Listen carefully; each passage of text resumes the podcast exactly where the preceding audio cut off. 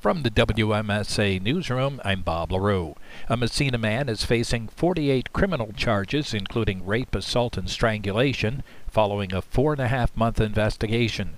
Massena Village Police, with assistance from Homeland Security, arrested 35 year old media provost. He is charged with three counts each of first degree rape, sexual abuse, sexual assault, menacing, strangulation, and criminal obstruction of breathing. Provost is also facing nine counts of unlawful imprisonment and reckless endangerment, along with six counts each of criminal sex act and endangerment. He was arraigned before Massena Justice Joe Brown and remanded to St. Lawrence County Correctional Facility in lieu of $25,000 bail or $50,000 bond.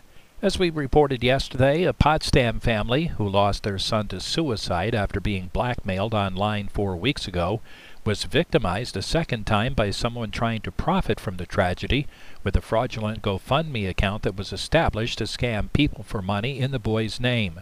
By last night, GoFundMe officials confirmed that the fake page, which claimed David Bassford as the person who established the account, was removed from the internet. It had not raised any funds. The real GoFundMe account was up for a few days earlier this month.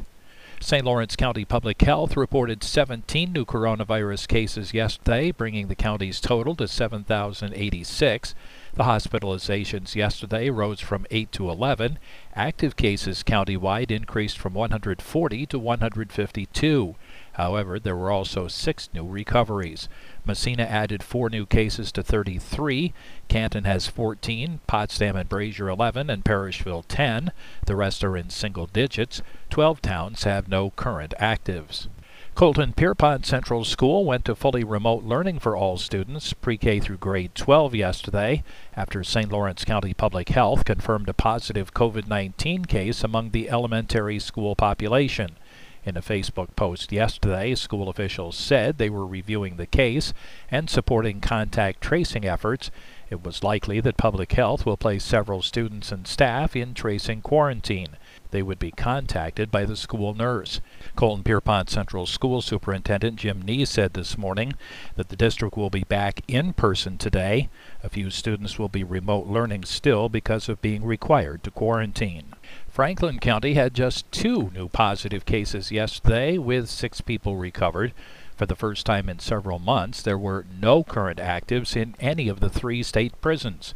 There are 41 currently active cases, down four, with 165 people in tracing quarantine, up 14.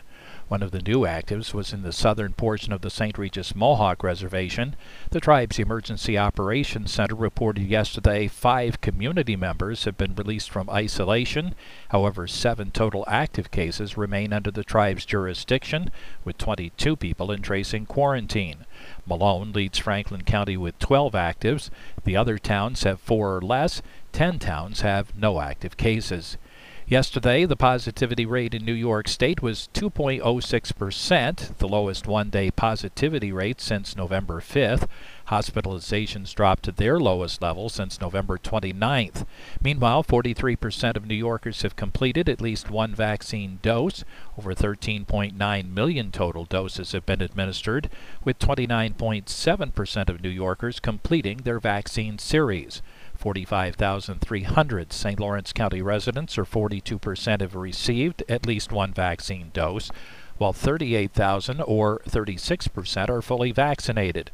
Almost 20,400 Franklin County residents, or 40.5%, have received first dosage, while 17,100, or 34%, have completed the series. Starting today, any New Yorker age 60 and up is eligible for walk in vaccine appointments without a pre registration. And under recent law, public and private employees in New York are granted time off to receive the COVID vaccine. Governor Andrew Cuomo signed legislation that grants employees up to four hours of excused leave per vaccine appointment that will not be charged against any other leave the employee has earned or accrued. As the St. Regis Mohawk tribe works toward the development and adoption of an adult use marijuana ordinance in consultation with tribal members, tribal leaders issued a reminder yesterday that the current commercial cultivation, processing, and sale of marijuana remain illegal under tribal jurisdiction. The tribe is currently taking steps to legalize adult recreational use of marijuana under its jurisdiction. A draft ordinance has been developed and will be presented to tribal members at three public hearings, one which was held last night to get their input and feedback. The other two meetings are April 29th and May 6th. It was their one and only chance to play football this year, eight months after what should have been opening day. But the Massena Red Raiders made the best of it. For the first time in 543 days, the Raiders hit the gridiron and racked up three touchdowns within the first 10 minutes of the contest, en route to a 49 8 victory over rival Malone. From the WMSA Newsroom, I'm Bob LaRue.